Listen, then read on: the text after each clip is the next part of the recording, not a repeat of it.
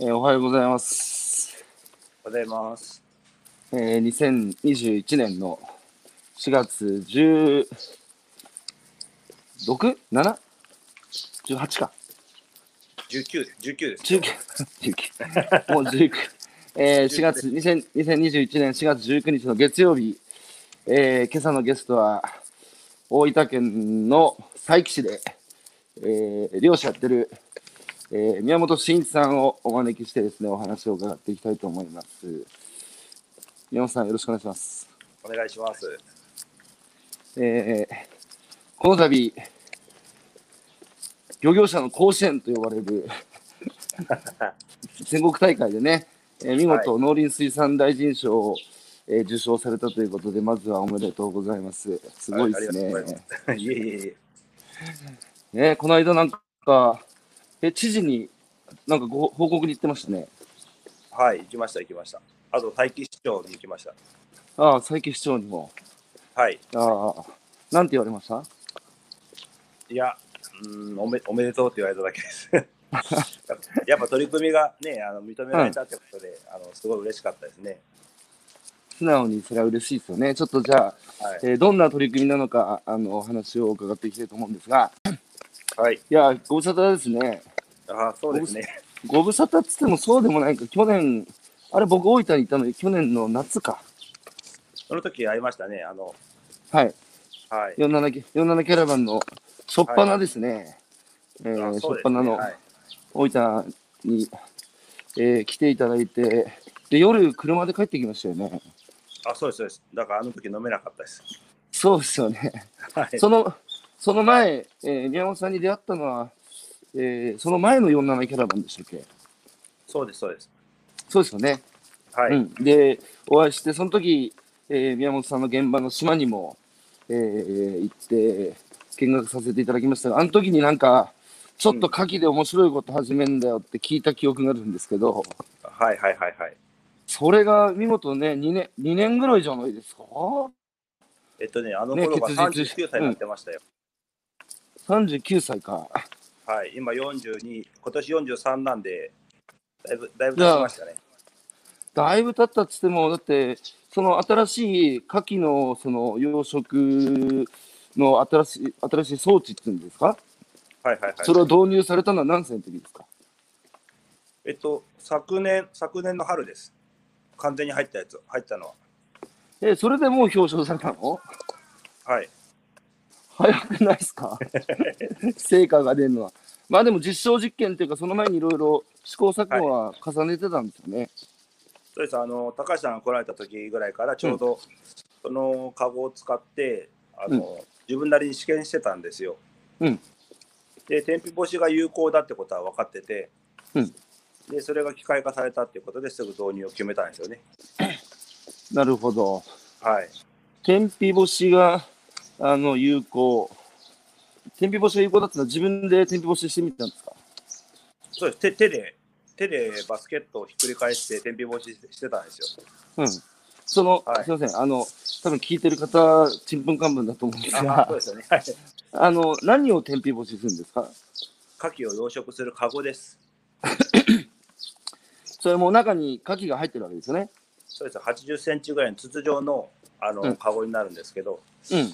そのカゴにフロートがあの一体型でついてて、うんでそのフロートを3年前ぐらいにちょうど自分であのこんなのつ作ってってことでメーカーさんにお願いして、うん。まあ、手作りであのフロートつけたカゴ作ったんですよ。はいはい。でそれを手で天日干ししてあの試験してたんですよね。うん。でそれが機械化されたっていうことでちょうど動画を見せてもらって、うん今まで1時間でやってたやつがね2分で終わるんですよおお、すげえな。オー トオートメーションの力すげえな。そうそうそうそう、でもそれ見た瞬間にもうこれしかないと思ってすげえ。作業効率30倍に上がった。めっちゃ上がりましたはいあの、何のために天日干しするんですかえっ、ととかあのカゴを汚さないためと、うんあとは牡蠣のね殻を回転で削って身を入れるためです、えー、その辺のメカニズム、ちょっともう少し、なんで回転して鍵が身はを太らせるのかのメカニズムを教えてもらっていいですか牡蠣はですね、あの、ほほたっておくと、こう、殻が伸びてくるんですよ。うん。そしたら、あの、体の中で作られたエネルギーって殻の方に取られてしまう。で、それを、殻を受け取ってやることによって、身の方に栄養を集中させるってことができるんですよ。うん。おお。面白い。そうそうそうそ。そう回転させることで牡蠣の殻を削る。削れます。はい。うん。あと、カゴ汚さ、あと、カゴ汚さないためって言いましたけど、カゴ汚れるとなんでまずいんですかカゴが汚れるとですね、もうその、カゴを洗う作業も増えるし、うん。で、牡蠣も汚れ、ついでに牡蠣も汚れるんですよね。うん。でまた牡蠣を揚げて洗浄する作業も増えるんですよね。うん。で、牡蠣をその掃除する、研磨する仕事も増えるんですよ。うん。それを一切カットするために、あの天日干し。なるほど。はいなるほど。えー、順番が逆になってしまいますが、宮本さん、はい。あの、宮本さんが何者か、えー、自己解除を、あの、1分でしていただいていいですかはい、あの、大分県佐伯市で牡蠣養殖やっています。で、宮本と言います。あのー、牡蠣養殖と、ナマコの加工と、えっ、と、海藻とか取ったりとか、あの、潜水漁業をやってます。で、まあ、革新的なやり方でみんなに広げるという、あのー作業とかもしてます。はい、えーはいそんな宮本さんですが、潜水漁業っていうのはも、も、す潜るってことですよね。はい、素潜りですね。はい。素潜りで何が取れるんですかえーサザエとか、あの、アワビとか、ナマコとかです。ああ、水は深いどれぐらいなんですか、うん、浅いところから、まあ、20メートルぐらいまでですね、大体。どれぐらいまで潜るの宮本さん。うん、まあ、最近はあんまり深く潜ってないですけど、20メートルぐらい行けますね。マジではい、20は行けますね。信じらんない。俺、去年、あの、素潜り、素潜り漁を体験させてもらったんですけど、はい。ダメでしたね。もう3メートルぐらいでもうダメでしたね。もう途中で、 もう。な慣れですよ、慣れですよ。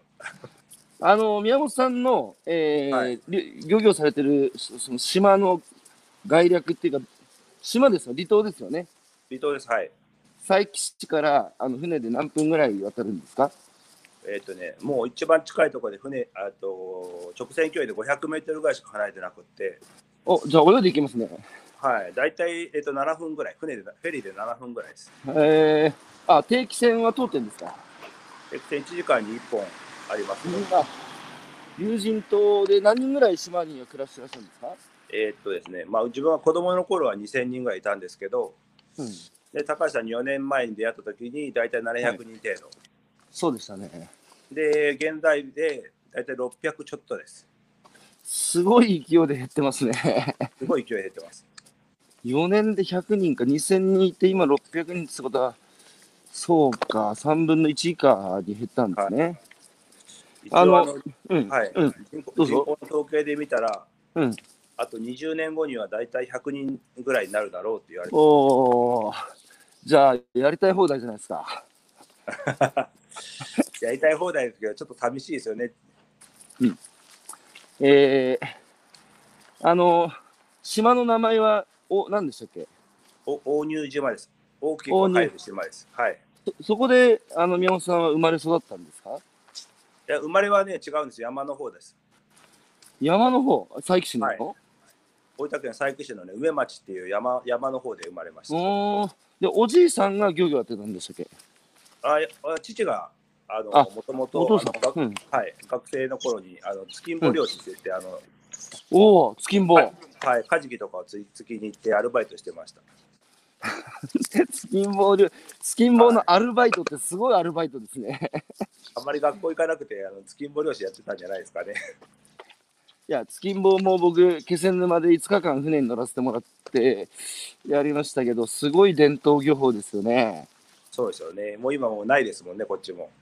いやー、やっぱそれこそね、効率考えると、ね、あの、やってらんないんでしょうけど、まあでもやっぱり、取材してる側からすると、なんか、ソナーがあってさ、バッと行ってさ、はいバッと網かけて取る漁業もいいけど、やっぱ、スキンボーの取材は面白かったですよ。もうに肉肉眼で さ、はいはいはい。目目で見て、おいたっつって、どこにいんだっつって、もう、こっちは目凝らしても全く見えないっていう。うんうんで全速力で行ってね、森で刺すなんつう、いやー、すごい漁業ですけど、じゃあ、お父さんは漁業、まあ、アルバイトでされてて、で、宮本さんはじゃあ、あんまり漁業とは関わりなく育った。そうです。小学校1年の時には鬼島の方に越してきました。なんでそれはもう漁業本格的なお父さんがされるために引っ越したんですかそうお父さんの同級生があの、うん魚の養殖の会社をやってて、うん。それを手伝うためにあの帰ってきました。おー当時、宮本少年は野球に、野球でしたっけ小学1年生の頃はまだスポーツは何もしてないです。あ、小学校1年生の時に移住されたんですね。はい。じゃあそこから島が遊び場で、海で結構遊びましたそうですね。魚釣りもやったし、あの小学校2年の頃から海で泳ぐようになって、うん。でお父さんがあの漁師もその自分で副業で子供が多かったんで、うん。今兄弟5人のもんだから多分食べさせるのにやっぱりあの縦網刺し網漁っていうんですかね。はい、はい。はい。それをやってたんで、それのあの外したり、あのかけに手伝い手伝いしてました。ああ、もう英才教育受けたんですね。そうですね。 5人兄弟の何番目ですかえっと、2番目です。長女がいます。 ?2 番目。はい。ああ。しかしさ、今海で泳いでる子供っていますいや、見ないですね。そもそも子供少ないってこともあるでしょうし、まあ、あと、うん、ね、親がやっぱこう今一人っ子だから何かあったらって思うと危険なことさせられないっつんで、ね、そう海すね。で海で泳ぐっつうのもなかなか難しい時代なんでしょうけど、まあ、そうやって宮本少年は、えーお父さんの仕事も手伝いながら、えー海で遊んでいろんなものを取って大きくなってでもともとはあれですよね学校出られたあれ高校はどう普通高校だっけ工業高校でしたっけいや、あの、大分の、え私立の、私立の高校で野球やってました。野球それもうガチでやってたんですね高校野球。はい、ガガチ、ガチです。はい。はい、宮本さん、体格いいからな、あのポジションどこですかあ、ピッチャーだっけはい、ピッチャーです。はい。え、じゃあ息子も やっぱ違うね、息子もピッチャーやってなかったっけ息子のピッチャーですよ。はい。 最近ね、なんかあの動動画見ましたけど、いや、いいフォームで投げんなと思 って、そうですか。やっぱ違うな英。才英才教育です。英才教育。え、最近、子供の時からやっぱキャッチボールしたんですかえーっとね、あの、陸上で、あの、やり投げの、やり投げを教えてました、自分が。へえ、はい。や、やりもやるの宮本さん。えーっとね、あの自分も習ってあの野球やってたんで、うん投げる種目を担当してくれってことで、おお ピッチャー、ピッチャーだからやり、やり投げしろと。えそうです。ちなみにやり投げ何メートルぐらい飛ばすんですかもう飛ばない、全然飛ばないです。やり投げは飛ばないです。あの遠投はね、学生の頃100、100何十名とか飛んでましたけど、うわ100、105すげえな。はいそれで、まあ、高校野球没頭して卒業されて、すぐ漁師になったわけじゃないですよね。そうですね、あのまあ、ととりあえずあの野球で夢破れて、公務員の学校に行って、うん。まあ、ちょっと合わないなっていうことで、うんまあ、て転々としたんですけども、うん。大体海の近くでこう働くことが多かったんですよ。転々としたっつうのは、あの、大分県内いや、福岡、長崎、別府って、おおはいはい、どんな仕事事ー。どんな仕事されてたんですかえっ、とね、造船業とか、あの、うんまあ、何も資格持ってなかったんで、うんまあ、パチンコ店で、あの、正社員で入ってとか、うん。はい、そういう仕事やってましたね。はい。おおー。パチンコ屋にいたこともあるんだね。あります、あります。それで、漁師になる転機っていうのは、何だったんですかまあ、一応一番、あれは、あの、結婚ですね。おお、結婚、はいお嫁さんとはどこで出会ったの、もう高校、高校の時からです。お同級生同級生です。はい。いやー、高校時代からお付き合いしてたんですかあ、そうです、そうです。もう、もう20い年やー経ったねっていう話しました。一途ですね。ですかね。まあ、それで、そうか、嫁ももらって、あの、いよいよ、一家の主として子供も産んで、家庭も、えー持た持つから、ちゃんと働かなきゃいけない、定職に就かなきゃいけないっていうので、それでまたなんで漁師選んだんですか、うーん、やっぱりこう、海、海が好きだったんで、海に戻りたいなっていうのがうん、一番かなと思いますね。やっぱ海好きだったんだね。いや、もうあ遊びでしたからね。あの、あー戻ったやつそうか。やっぱ慣れ親しんだ。しかもやっぱ自分の故郷が良かったんでしょはい。うん、もう他に選択肢なかったですね。一択迷う迷わずじゃあ戻ったはい。それが何歳の時ですかえっ、と、21ぐらいです。 21はい。しかしちょっとあの触れたくない話かもしれませんけど僕がやっぱ衝撃的だったのはあの宮本さんが若い時にそのお友達と乗っててね車で事故を起こして、はいは宮本さんがねやっぱ生き残ってやっぱその宮本さんのこう人生観というか死生観も多分大,、大きな影響を与えたと思うんですけどうん、うん。それはやっぱりそれがあったのとないのとでは今の人生やっぱ違いますかうーんそうですね、やっぱ二十歳の頃にその事故があって、うんあのまあ、同級生が2人亡くなったんですけども、うんうんうん、やっぱりなんか、あっけないっていうんですかね、ああし明日その死死が来るかもしれないっていうのは、やっぱり、あうんうん、肌に感じましたね、あその頃、うんはい、まあだからあれですよね、宮本さん、やりたいことがあったら先延ばしせずにすぐやるっていううんうん、話をされてた記憶がありますが、はい、はい、その島に戻ってね、21から漁業を始めて、で、どんどん人口が減っていくじゃないですか。はい、はい、はい、これで、その漁業者も減っていくだろうし、で、高齢化して若い人も少ないわけでしょ。はい、はい、その島で、あの、まあ、子供の時からずっと見ててさ、はい、宮本さんはこう何を感じますかその要はこの日本の社会、えー東京一極集中で東京は人がうじゃうじゃ溢れてるけど、はいこのね辺境で東京の消費地に美味しい食べ物を送るねそういうあの生産地が今どんどん先細って、えー衰退まああははっきり言えば衰退してるわけですけどはい、はい、はいそこで宮本さんはこう何を感じますかこのずっと20年見てきてふるさと。まずね、その若い方が、若い子たちがこ子供、うん子供世代ですよね、うんうん、まあ、漁業っていうのが職業の選択肢の中にないんですよね。ああそもそもね。はい。うんうんそれはもうせ、あの、切実に感じますね。それはむ昔はだってそんなことなかったわけじゃないですか。昔はですね、あの、うんまあ、その、今の現役漁師さんたちが子供がいて、うそのん子供にその継がせるっていうかね、そういう指導とかしてたと思うんですよ。うん、でも今、その子供が漁業に触れるタイミングがないんですよ。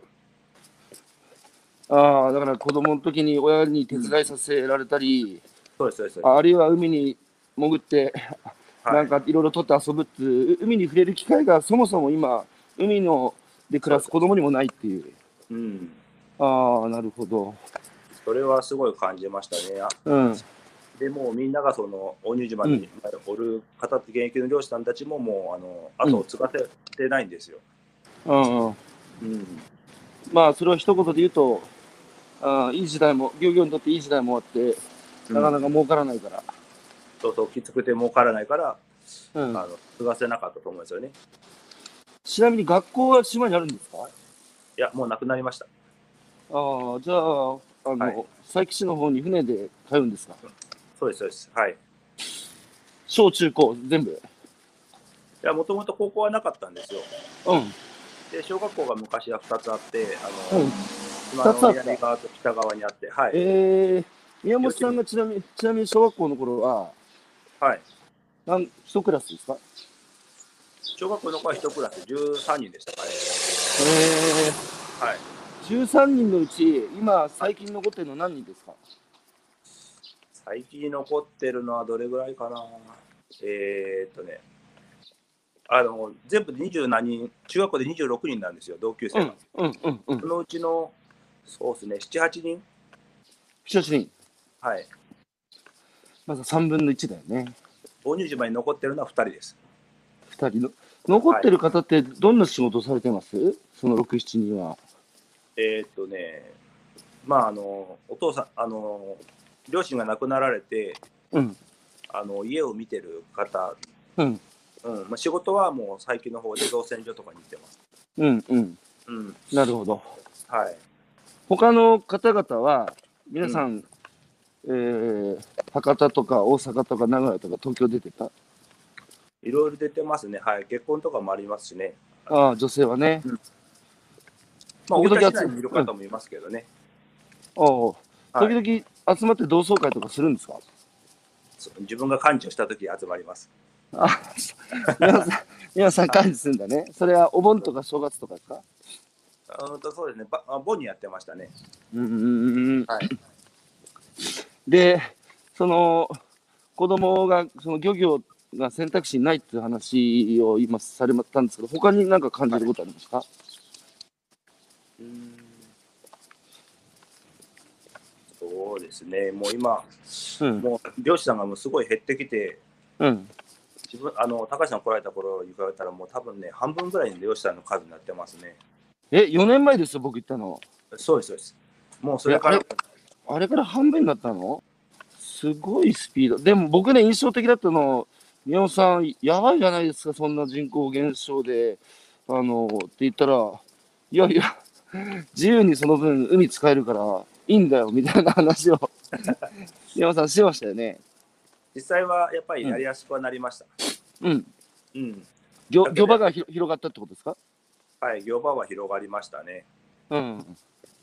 で、まあ、許可を取りやすくなったっていうのはあります。あの漁場とか広げる時の。なるほど。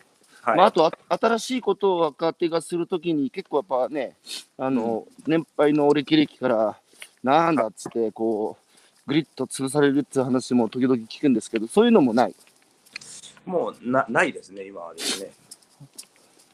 じゃあそういう意味ではいいですねそうそう、あの、まあ、こっちで夏季養殖やった方がいなかったっていうのもあって、うんそれはもうすごいあのやりやすかったと思いますね。一方ちょっと、はいちょっとこれは困るなっていうその漁師が減ってって感じることありますか漁師をやってて。あの漁師が減っててあの減ってねそのやりやすくなったところと、まあうん逆にやりにくくなったというか困ることっていうのはありますかそうい市場なんか見てもね、魚が上がってないんですよ。ああ市場はい。だから魚がないから、その市場も立ち行かなくなるじゃないですか。なるほど。もう全漁然師魚が上がってないです。そうか、そうすると、一次産業を担う漁師が減ると、市場も立ち行かなくなる、そうすると、小売りだって立ち行かなくなる、はいえー全部、全部紐づきますよね。そうなんですよね。うんうんででも最うん。はいうんうん、最近っつうと、魚のこう町っていうイメージあるんですけど、その最近ですら足元はそうなんですね。そうですね。あとは魚が取れなくなってますね。そもそもね、はい、そもそも魚が少なくなってる。魚が少なくなってる、魚種も変わってますか、きあの旬とか。旬、取れる時期とかも変わってますよね。なんか、昔はその春先しか取れなかったものが一年中取れるとか。うんうんそうそう、それも聞きたかったんですよ。やっぱずーっと海眺めてるからね、宮本さん、宮本さうんんふるさとの。はい海のへ変化っていうのもやっぱり肌身に感じるところありますか、そうですね。あの、冬場に出るナマコが出なくなったとかですね。ああ、いないってこと出る時期が遅くなったのと、なんか、うんあ青ナマコって言われるやつがあの極端に出てた、うんうんうんうん。昨年からですね、昨年の冬から、もうどれぐらいだろう。うちらの漁場で言ったら10分の1ぐらいです。 10分の1って激減ですけど、はい去年やっぱり海水温すごい例年より2度から3度高かったって、各地の漁師さんが口揃えてるんですけど、やっぱその辺の海水温高かった。あーそういうイメージがありますね。寒くならなかったです。ああ、はい。そのままじゃあ冬越して、はい。今年どうですか今年もやっぱ同様でしたね。うんうん、なるほど。はいまあそういう中でも、あのね、えー人口過疎高齢化、そして環境の変化がある中でも、宮本さんはね、新しいことにチャレンジして、はいえー頑張ってらっしゃるわけですけど、最近だとひじき、ひじきが終わったって話しましたっけひじきがもう大体終わりましたね。はい。ひじきはどうですか、例年と比べて。よくないです。海藻類もダメ。海藻類、ひじきは特に汚れがひどくって、まあ多分水温が高かったからだと思うんですけど、ああ、昨年から見て3分の2ぐらいで終わりそうですね。なるほど。はい。そうすると海藻もそうやってなくなっていくと、当然魚もそれに比例していなくなるわけですよね。あ海藻多いんですよ。あ、海藻は多い。海藻多いけど、その、うん汚れてて取れあの商品にならない。あー汚れてんだ。はい。汚れやてっるぱ海水温が高いと汚れるん。汚れるっていうのは何ゴミがつくのゴミなんと付着物、付着付生着物物ね。ね。はい。なるほど。さて、牡蠣の話に戻りたいんですが、はいはい。あの、もともと島では牡蠣養殖してなかった。もともとない、ないです。はい。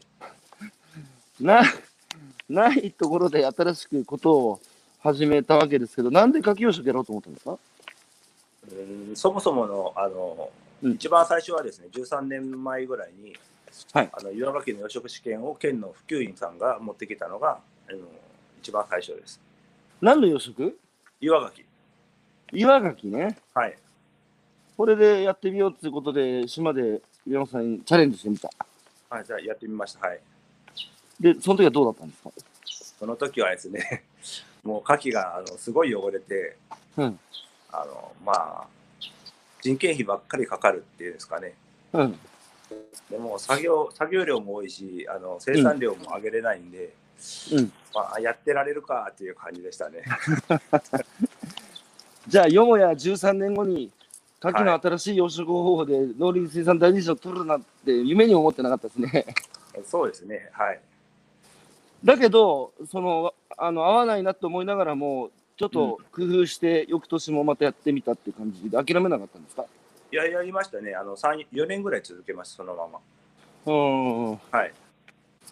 で、4年続けて少しずつ改善してったんですかそうですね、まあ、そこで一番最初にあの、まあ、可能性を感じたのは、赤潮の時に知らなかったっていうことですね。それちょっと、あの、教えてください。あの、多分聞いてる皆さんも、はい、なぜそれが可能性なのかわかんないと思うんですけど、赤潮の時に牡蠣が死ななかったのは、はい、どういう意赤味、潮意味赤潮っていうのはその貝類とかね、あのうんまあ、タコとかいろいろあのそこによるものを殺すんですよね。はいでまあその大体サザエとかアワビとかっていうのうんはほとんど全滅するんですよ、うん。こういうの来たらですね。うん。でまあ牡蠣はその、えっと、息を止めれ止めれる、うんまあ、プランクトンが餌っていうのもあるんですけどうん。で、まあ、赤潮の毒が強い時には息を止めて耐える。すげえ息止めんの、あいつら。え1週間ぐらい全然平気で止めますよ。マジではい、へえ、すげえな、それ初耳だな。いじゃあ、そうか、息止めて、もはい毒に、毒に耐え忍ぶ。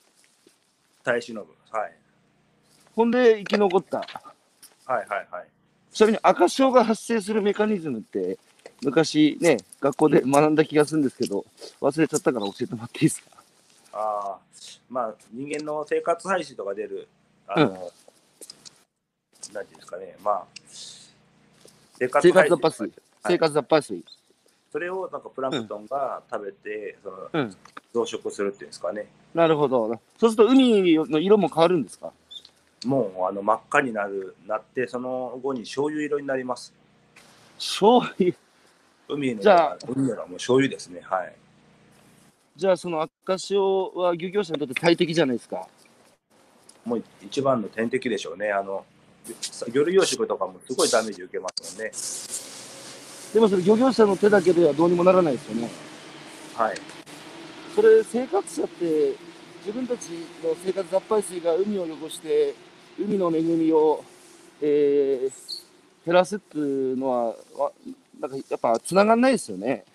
うんあと雨とかでもね、やっぱり山からの栄養,、栄養栄養がこうんう一気に流れ出るんで、うん。うん、それをやっぱりプランクトンが食べて一気に増殖するんですよね。あじゃああれか山森は海の恋人なんつうけど、うん山からあのいろんなあの腐葉土起源のはいそはい、の、栄養素が来すぎてもダメなんだ。昔はその梅雨時期とかでもそのしとしと降ってたじゃないですか。はいはい。あ今すそうか。そう今集中豪雨で一気に出るじゃないですなるほど。そういうところに影響してんだ。か。はい、そんな中で生き残ったから、これはいけるぞと。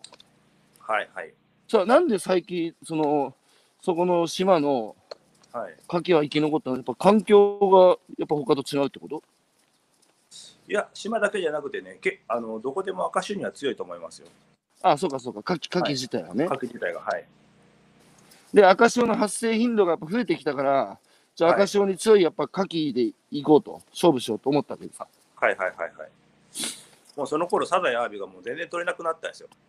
うーん。それで、あの漁師しながら、あの、うんもじゃこ船っていうブリの稚魚を鳥取に行く、もじゃこ船。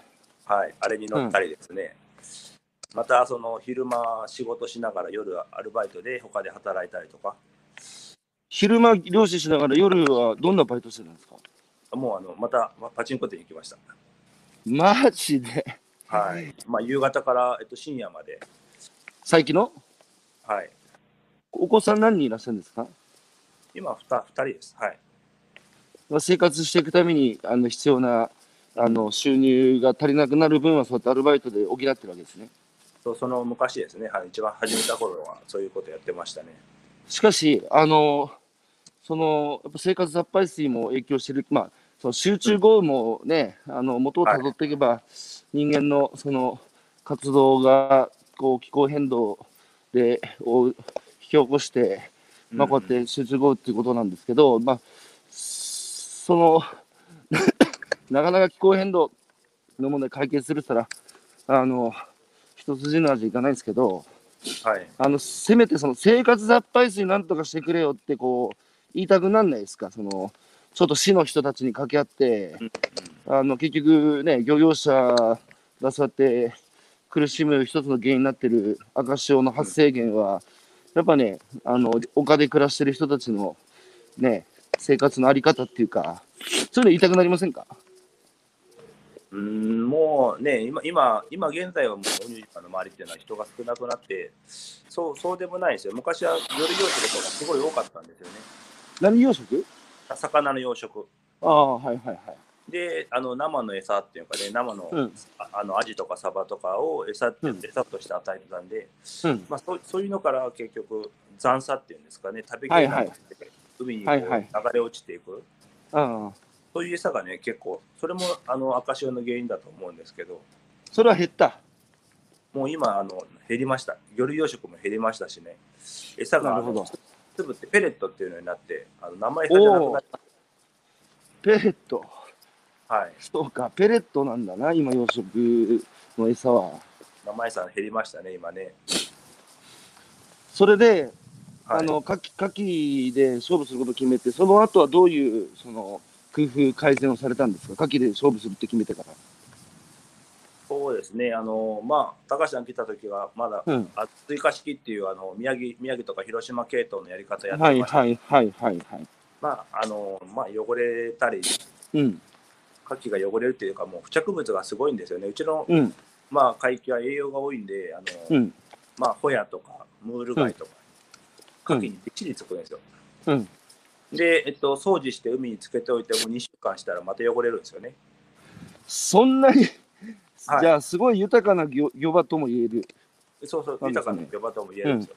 うん、うで、ん。また2週間後に出荷できなかったものは、また汚れて、また洗って、研磨してっていうことで、二重、三重のこう苦しみっていうんですか手間がかかってたんですね。はいそれでそれもあなのん、うん。はいまあうちででも働いてたね、うん。ああのまあ、年配の方たちが手が手首が腱鞘炎になったとか、あ、うん、そういうことが起きてたんですよね。自分も腰いつもぎっくり腰になってやってましたし、で、そう、で、なんかもっとこう効率的にやれる方法ないかなって常に考えてたんだと思うんですけど、はいはい、あれですか、全国各地の牡蠣養殖の、えー現場もこう飛び回って、いろいろ研究されてた時期ありましたよね。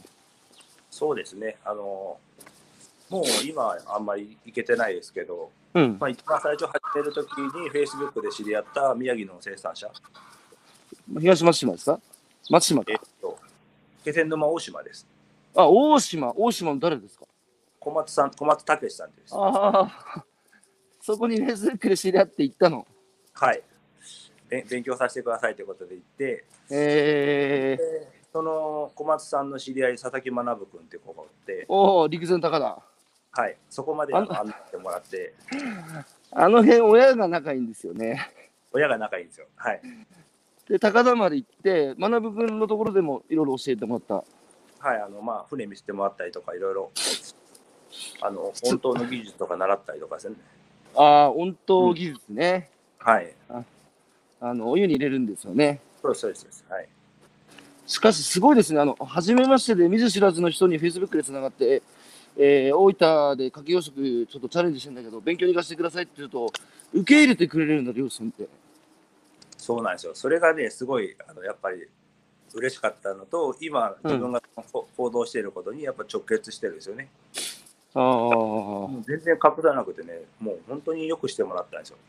えー、い家にあげてもらって、ご飯をご馳走してもらったりとか。すごい、 うん、すごい、東北の人、いい人多いですよ。多いですよね。学君も、あの、りはいね、佐々木学っていうのは岩手県の陸前高田で、これもね、あの、じいさんの代から牡蠣やって、相当牡蠣気違い、オイスター、オイスターバカですけど、ね、いい牡蠣作ってますからね、学君もね。そうですね。若いのやりたいですよね。で、宮城と、その、大島、気仙沼の大島と陸前高田の広田湾で、主に何を学んだんですか、えっ、とね、まあ、追加式養殖、まあ、一番最初は追加式養殖の施設の作り方と、うん、あとはその温湯処理技術、うん、うん、牡蠣が汚れるんで温湯処理で楽にならないかっていうことで、うん。でも、その震災直後でしたね、その行った時がですね。あ、そうか、2012年とかうん、うん、そうですね。あの、まあ、1年、2年後ぐらいです。まだまだ全然ボロボロでしたね。じゃあ、宮本さんは図らずも、あの、震災の被災地も見ることになったわけですね。そうです、そうです。うん。じゃあ高田なんかまだ全然だったでしょ、気仙沼も。一本松のところに少し堤防みたいなのができかかってたぐらいじゃないですかね。ああ。うん。被災地、あれ、レンタカーで行ったんですかえーいや、あの、車で案内してもらいました。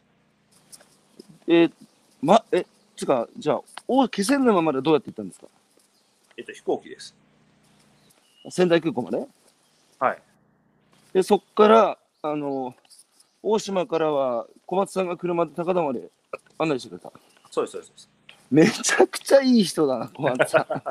そうなんですよ。その時あの山本さん一人で行った子供と一緒に行った一人です、一人です。一人でじゃあすはい。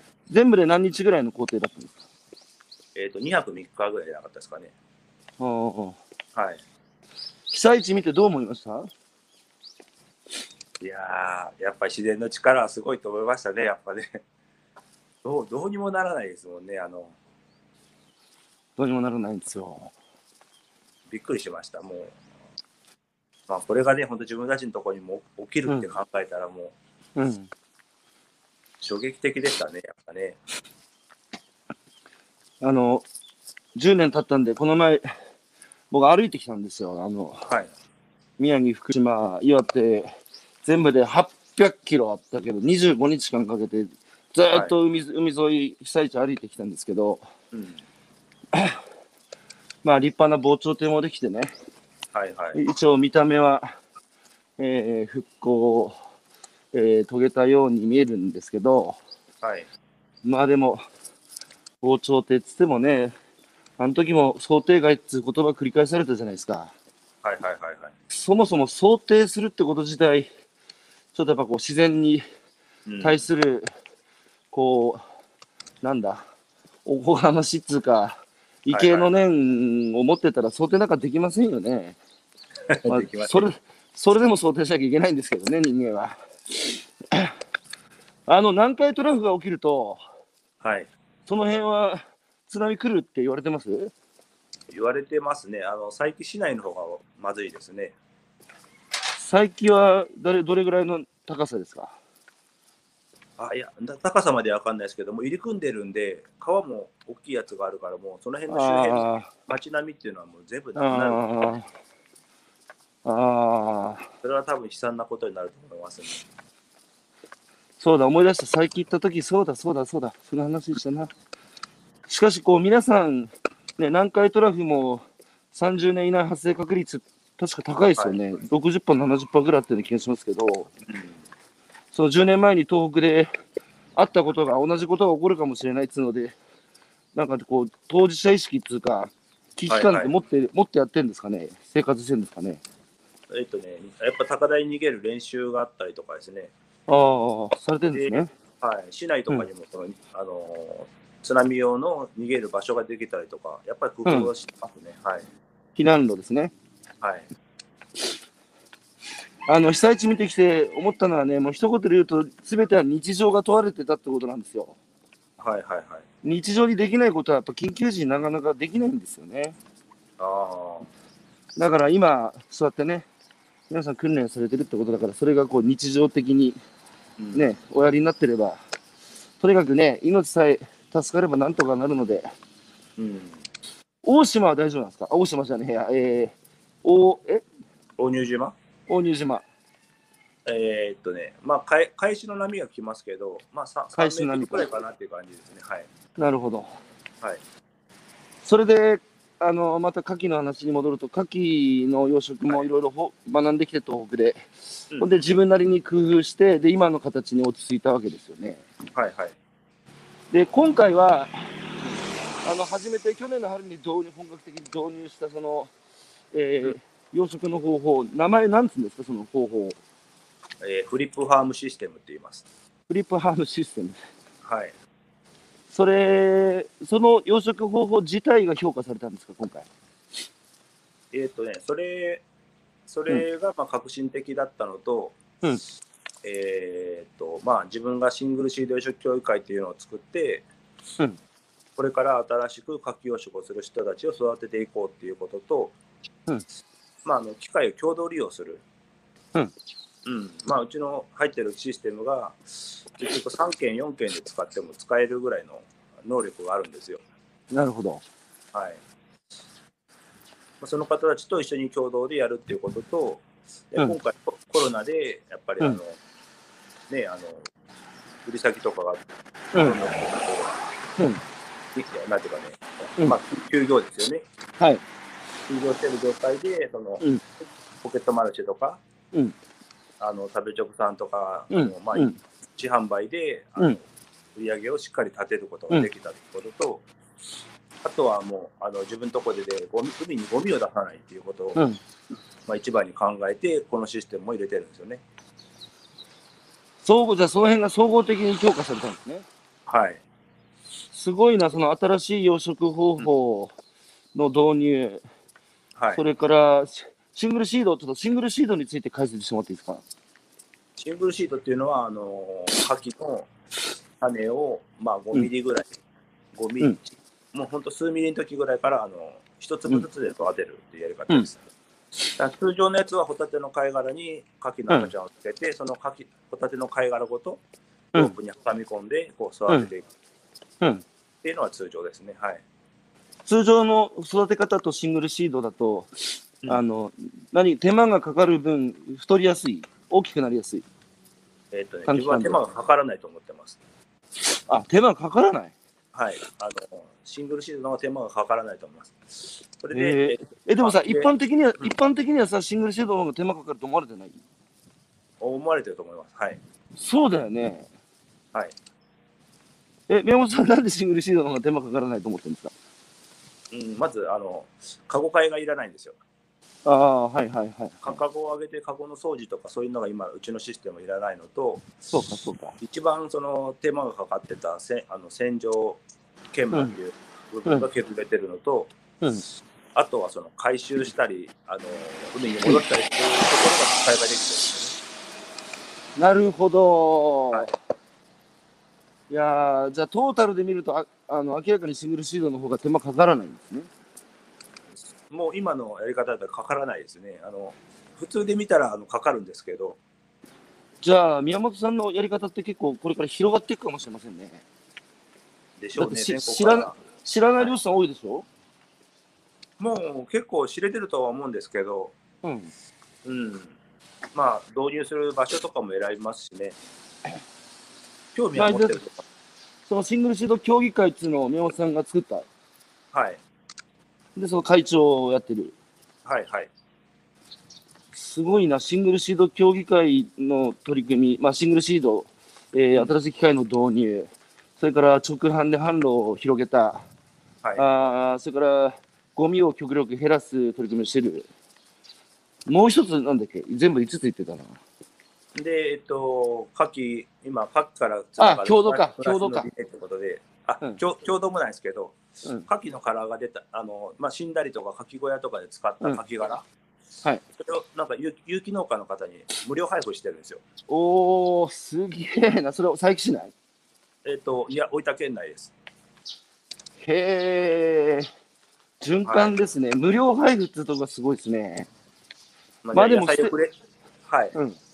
でも捨てるのにも金かかできて野菜をくれっていや、あの、牡蠣の殻捨てるのも、あれ、さ言ってるんですよ。うんな参拝扱いでしたっけそうですね。あの広島とかはもうあのー世界にする業者さんがうん回収してくれるんですけど、こっちうはんうち1軒しかまだなかったんで、うんでしかも離島っていうところもあって回収できないですよね。ああ。そうすると、あの、廃棄するのにもお金かかってたいや今まではね殻付きあの殻のままりょ農家の方にやってたんですけど、ああ。粉砕するのがねすごい大変らしいんですよ。そうか、そうか、そうか、そうか。うんでそこを県の方に話したんですけども、うん、うん。まあ、農家の方こう言ってるよって言って言ったら、その粉砕機を補助金で導入してくれたんですよ。ええそれ良かったですね。はい。で自分のとこで粉砕したやつを農家の方に渡してる状態です今。そうか、そうか。はい。あれですよね、牡蠣の殻って、すごい、あの、栄養価高くて、あの、土、土にすくんですかね、あの、有機農家は。はい、そうですそ うです。で、そこで育てた野菜を、あの、物々交換じゃねえけど、そうそうそうそうもらったりしてんのそれもらったりもしますね。はい。いやー、いいです。しかし、すごいな、確かに。そういう、今のことも含めると、6つの取り組みが評価されて、農林水産大臣賞に至ったと。はいはい。すごいね。しかもそれ、ここ1、2年でバッとやったことじゃないですか ?2、3年か。うん、そうですね。まあ、ずっと思ってたところが、こうう一気ん。に形になった感じですよね。ああ。しかし、その、宮本さんね、一人じゃできないことでしょうから、はい。そういう新しい取り組みっていうのを、こう宮本さんの思いに共感した人がね、うんうん、それこそけ、その、補助金導入して粉砕機買ってくれたり、いろいろな人たちが共感して参加してくれたわけですよね、宮本さんの取り組みに。はいはいはい。その辺をどう感じますか一人でやれてないでしょ一人では絶対無理ですね。あの、うん。結局、あの、なんていうんですかね。みんなで儲からないと意味がないと思ってるんですよ。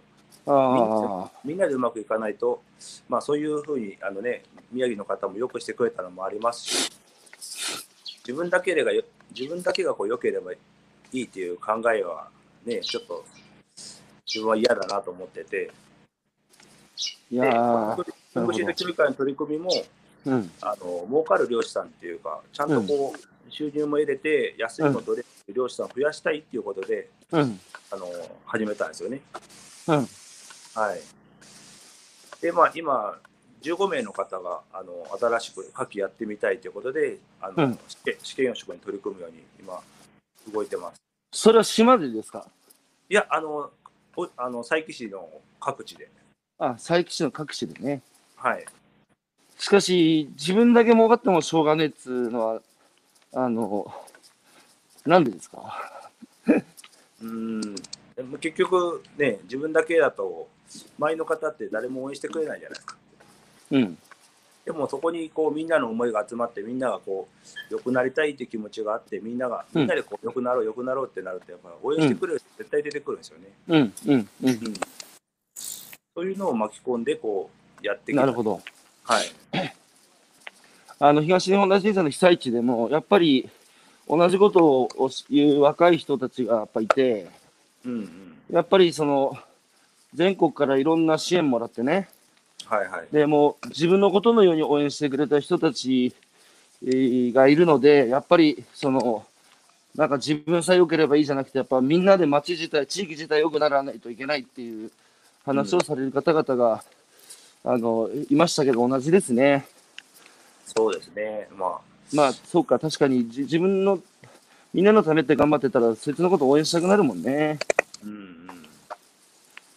なるほど。そうですね。それずっと語ってたらこう一気にこう、みんながこう応援してくれる体制になって、うん。夏季養殖って赤潮の対策にもなるんですよ。はいはいはい。でうちのところっていうのはその栄養が多いところなんで、うんまあ赤潮の初期発生地になるんですよね。うんうん。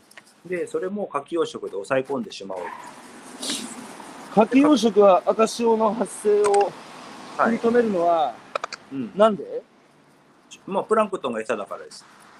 あだあ。から、プランクトンが増える前に、牡蠣に食べてもらって、あの、赤潮の被害を最小限にしようという考えです。そういうことか。はいし。かし、宮本さんはそういう自分のこう考え方、構想っていうのを、思いをどうやってみんなに伝えてたんですか、えー ?SNS ですか SNS だったり、会った人に話をしたり、うん。もう口に出して言うようにはしてますね。あの常にああ、はい。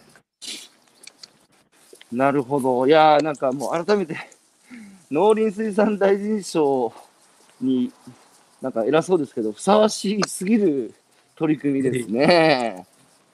いえいえこれ、あの、農林水産大臣賞っていうのは、はい。あの、年に何人か、な何団体か選ばれるんです一応5団体。かあ、5団体。はい。うんうん。で、今、今からもう一回審査があって、うん。ナンバーワンを決めるらしいです。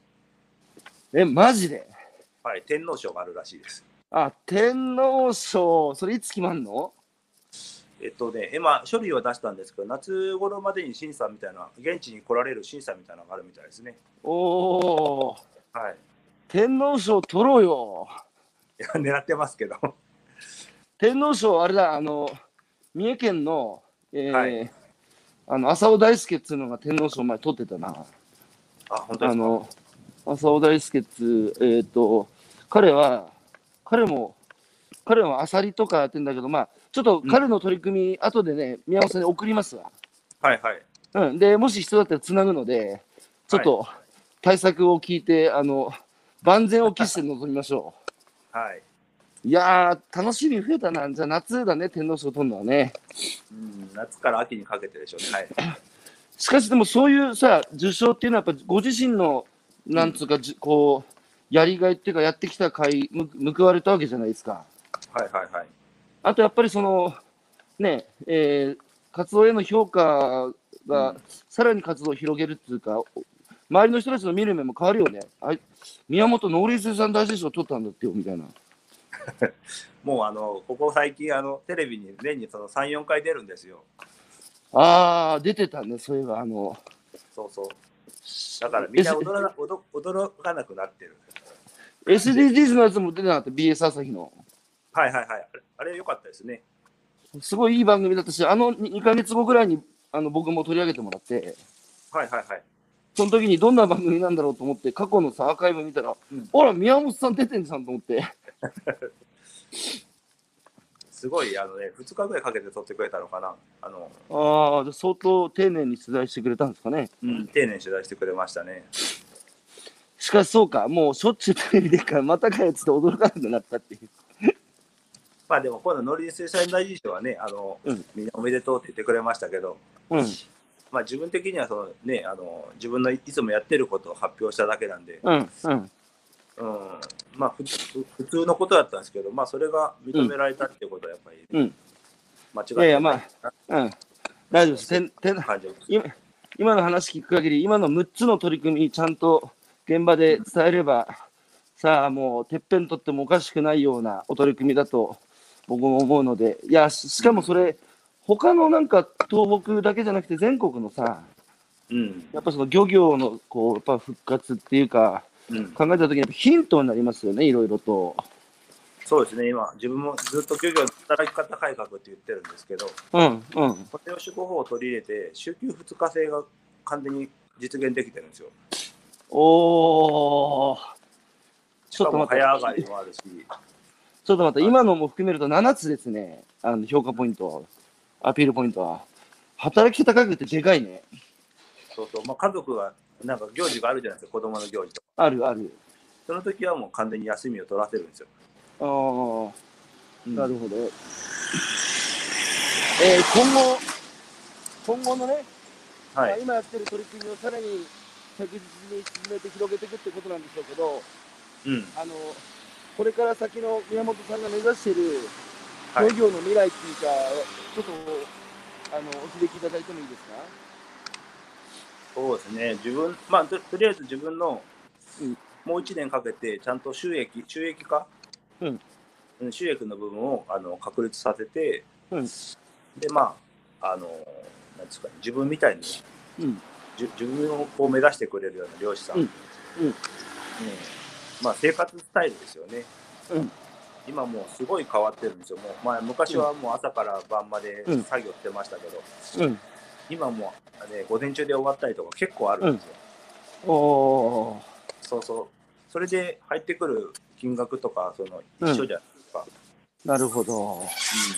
体の負担も減ってるしねうん、うん。じゃあ、ぎっくり腰ももうない。ないないですここ何年かないですはい子供と遊子供といる時間も増えた。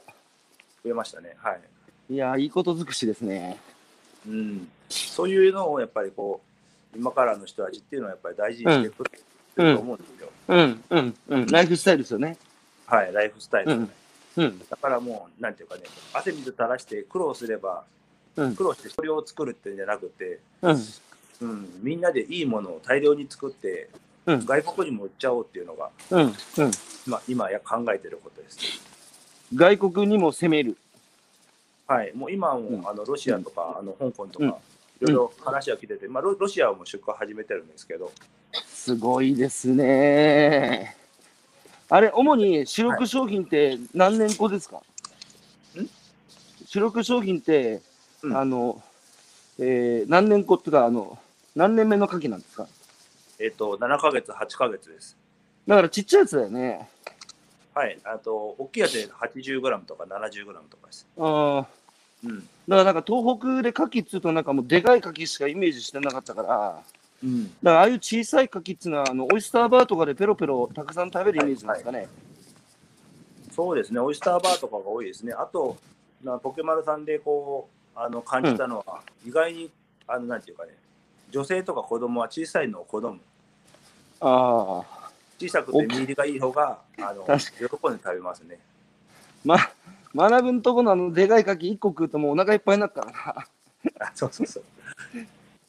あの、ちょっと直販についても最後お聞きしたいんですけど、 はい。あのーポケモンとか食べ食とか使って直接ね、お客さんに売ってつながって、うん。やっぱり何か気づきとか発見ありましたかうん、そまあ、その、さっき言った第一番、一番目は、やっぱりその小さいかけでも受け入れられる。うん、うん、でもう食べるあのまあまあ昔はねあの養殖の時は言われなかったんだけど、こ嫌いな子供が食べれるようになったとか、うん、うん、それがやっぱり一番気づきだったですねあと適正価格で売ってもその、うんお客さんは高いって言わないっていうかおお、それもでかいっすね、でかいですねはい適正価格っていうのは自分のあの売りたい値段でそうであす出せる出せるようになったってことですね。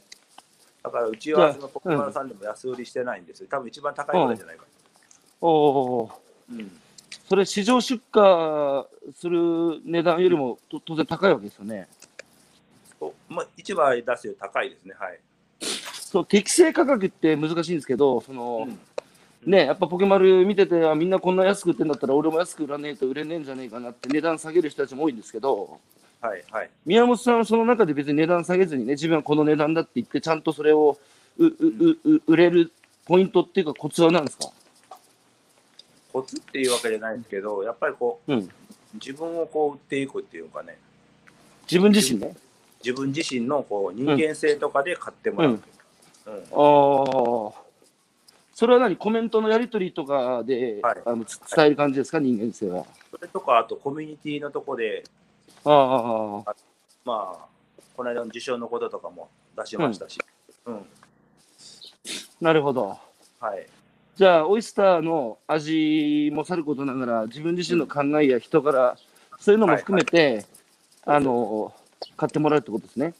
そうですそうですなるほど。リピーターも結構出てきてますリピーターは多いですね、おおうんー。え、け結構ヘビーリピーターもいますうんそうですねもう10回超えてる人とかもいるんじゃないですかねそうすると、もう大体わかる名前見て、ああ、またこの人買ってくれたみたいな。